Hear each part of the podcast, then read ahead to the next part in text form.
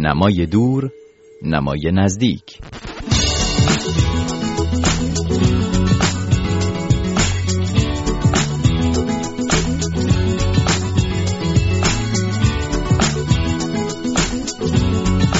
خوش اومدین به یک برنامه دیگه از مجموعه هفتگی مرور کتاب رادیو فردا. خبر چند کتاب تازه رو میشنوید و بعد با نویسنده مهمان این هفته در تهران همراه خواهیم شد. من مهرداد قاسمفر هستم و امیدوارم دقایق پیش رو برای علاقه‌مندان کتاب مفید باشه.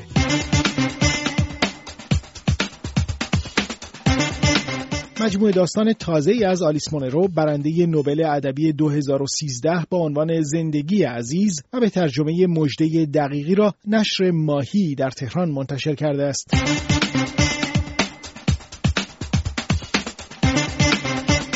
من و سیمین و مصطفا جدیدترین رمان شیوا ارسطویی را انتشارات روزنه در هفتاد و هشت صفحه منتشر کرده است.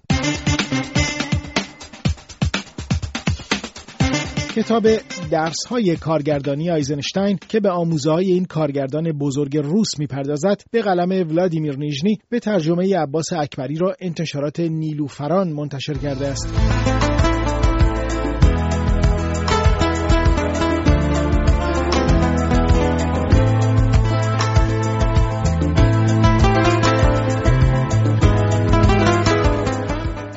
داریوش معمار شاعر پرکاریه که از انتشار شعرهای خودش تا همکاری با نشر بوتیمار و نوشتن نقد و نظر درباره شعر معاصر بسیار فعاله. در نمایشگاه کتاب تهران امسال دو کتاب از او خواهیم دید. یک مجموعه شعر تازه با عنوان کتاب بیهودگی که خودش میگه پایان بخش سگانه او خواهد بود و یک نقد و بررسی درباره شعر اجتماعی با عنوان مسئله مردم. از داریوش معمار دعوت کردم که مهمان این هفته ما باشه. خیلی خوش آمدین آقای معمار به این برنامه نمای دور نمای نزدیک. از شما دو کتاب منتشر شده و قرار است که در نمایشگاه کتاب تهران در دسترس خوانندگان قرار بگیره که یک مجموعه شعر هست به نام کتاب بیهودگی و کتابی با عنوان مسئله مردم که بررسی زمینه‌های جامعه گرایی در شعر امروز ایران هست، اینطور که در تیتر کتاب هم آمده. من با همین کتاب دوم آغاز بکنم. این کتاب نگاهی کرده به آنچه که به عنوان شعر اجتماعی در شعر پسانیمایی شناخته میشه. بله بله من سلام عرض میکنم خدمت تو مهرداد عزیز و مخاطبای محترم برنامه. کتاب جامعه گرایی در شعر ایران در حقیقت ایده اولیه نوشتنش برای من از حدود سه چهار سال پیش به صورت جدی اتفاق افتاد، به این شکل احساس کردم یکی از مهمترین مسائل شعر امروز ایران درک موضوع رابطه شاعر با مردم هست، یعنی مسئله مردم نزد شاعر و تشخیص این که چطور میشه از این مرز، از این در واقع مسیر به نحوی عبور کرد که شعر از حیثیت خودش و موضوع خودش خالی نشه. طبیعتاً با این نگاه و با این انگیزه نوشتن مقالات متعدد این کتاب شروع کردم. بخشی از این مقالاتم طی همین یک سال و نیم در مجله تجربه در ایران منتشر شد و بخشی رو هم با توجه به اهمیت و نکته‌ای که درش بود خب منتشر نکردم، صرفاً برای همین کتاب نوشتم و در نهایت حاصل اون کتاب مسئله مردم شد که با مقاله با همین عنوان با عنوان مسئله مردم کتاب شروع میشه و در اون مقاله در بدو امر به این موضوع پرداختم که اساساً ریشه‌های جامعه گرایی در شعر ایران از انقلاب مشروطه به این طرف چطور شکل گرفته و ما انواع مختلف جامعه گرایی که در شعر ایران داشتیم تابع چه رویکردهایی، چه رفتارهای زیبایی شناسانه‌ای و چه تأثیر پذیری‌های و تأثیرگذاری‌های در حوزه اجتماع بوده. آیا این مسئله مردم در واقع همون چیزیه که در شعر چند دهه اخیر، این در واقع از دهه از شهریور بیست به این سو به عنوان شعر متعهد یا شعری که دارای تعهد اجتماعی هست هم ازش اسم برده شده و همواره مورد مناقشه بوده بین مخالفان و موافقانش؟ نه، مسئله مردم در واقع به این موضوع می‌پردازه که انواع جامعه گرایی در شعر ایران تأثیری که گذاشتن و تعریفی که دارن چی هست.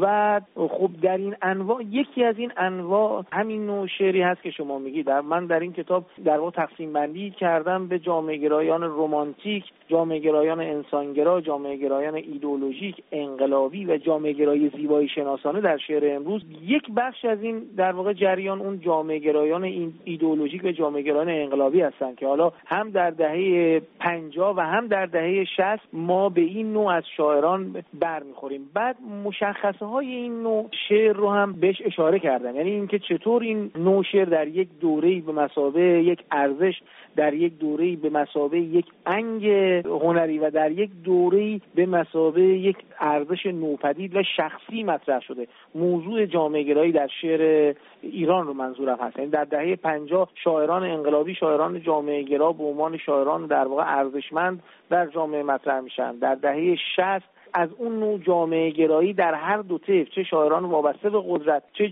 شاعران مقابل قدرت، به عنوان یک انگ بهش اشاره میشه و شاعران ازش جدا میشن و در از اواسط دهه هفتاد آرام آرام شعر اجتماعی در شکل جدید خودش به عنوان یک ارزش ذاتی و شخصی در شعر شاعران ایرانی مجددا مورد توجه قرار میگیره. آیا در کتاب مسئله مردم سعی کردید بیشتر روایتگر آنچه که به عنوان شعر مردم گرا یا جامعه گرا خوندید در شعر پسانیمایی باشید یا اینکه سعی کردید که خودتون هم تحلیل بدید، یعنی در واقع یه جور ارزش گذاری هم بکنید در مطالبی که در این کتاب آمده؟ تو کتاب مسئله مردم من روایتگر آن شعری که مسئلهش مسئله مردمه نبودم، روایتگر آن شعری بودم که عده‌ای فکر می‌کردن مسئلهش میتونه مردم نباشه، میدونه، یعنی موضوع مردم درش نیست و به این به یک نکته ظریف سعی کردم بپردازم که حد فاصله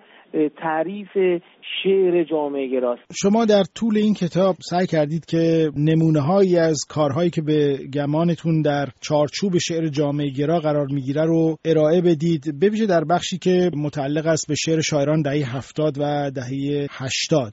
آیا تمام ظرفیت شعر اجتماعی ایران در شعر همین تعدادی بوده که در اینجا به اونها پرداختین به صورت مختصر یا خیر؟ به صورت ویژه من تو دو تا مقاله به این موضوع پرداختم، یکی مقاله در اتاق تاریک هست، یکی مقاله دیگه که به صورت خاص به شاعران دهه هفتاد پرداختم.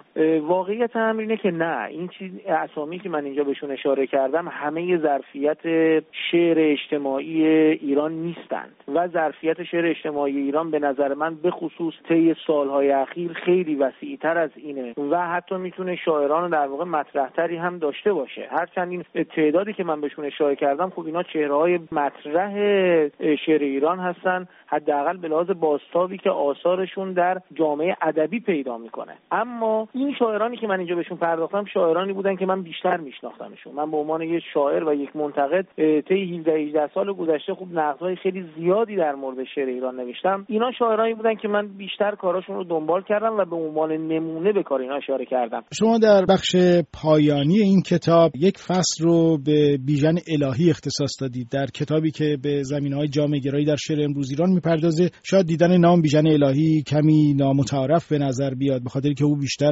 شعرش شعر فرمگرا بود. علت این پرداختن اختصاصی و ویژه به بیژن الهی چی هست؟ دو دلیل داشت این کاری که من انجام دادم. دلیل اول این بود که من اصلا در تقسیم بندی هم گفتم گفتم یک نمونه از جامعه گرایی که ما داریم جامعه گرایی زیبایی شناسانه است، یعنی جامعه گرایی فرمالیستی، جامعه گرایی که تابع فرم و ساختار زبان هست. خب این یک موضوع من تعریفم براش ارائه دادم، نمونه‌هایی هم براش آوردم، ولی پرداختن به شعر بیژن الهی صرفاً از این نظر نبوده. یعنی البته من این انگیزه رو داشتم که به دوستداران بیژن الهی بگم برخلاف اون چیزی که تبلیغ میشه، بیژن الهی هم انگیزه‌های جامعه گرایانه قوی در شعرش وجود داره و این در واقع انتشار شعر بیژن الهی رو نشون داد. اما دلیل دومی که من به شعر بیژن الهی در این در واقع کتاب پرداختم اینه که بخشی از ارزش‌های شعر بیژن الهی رو در برابر ارزش‌های شعر نو فارسی بالاخره در کفه قیاس قرار بدیم. همزمان با این کار شما کتاب دیگه منتشر کردین، یک مجموعه شعر تازه با عنوان کتاب بیهودگی که این در نمایشگاه کتاب تهران هم در دسترس علاقمندان جریان خواهد بود. من برای پایان بخش این گفتگو از شما میخوام که یک قطعه از این مجموعه رو برای شنوندگان این برنامه قرائت کنید.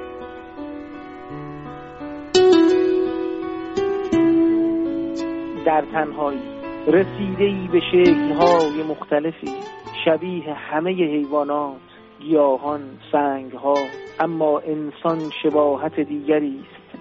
چمدانی رها شده در ایستگاه، لباسی پناهنده به طوفان. آنچه که شنیدید گفتگوی من بود با داریوش معمار درباره کتاب‌های تازه‌اش. سپاس که با من مهرداد قاسمفر همراه بودید در این برنامه مرور کتاب هفتگی رادیو فردا. تا هفته بعد.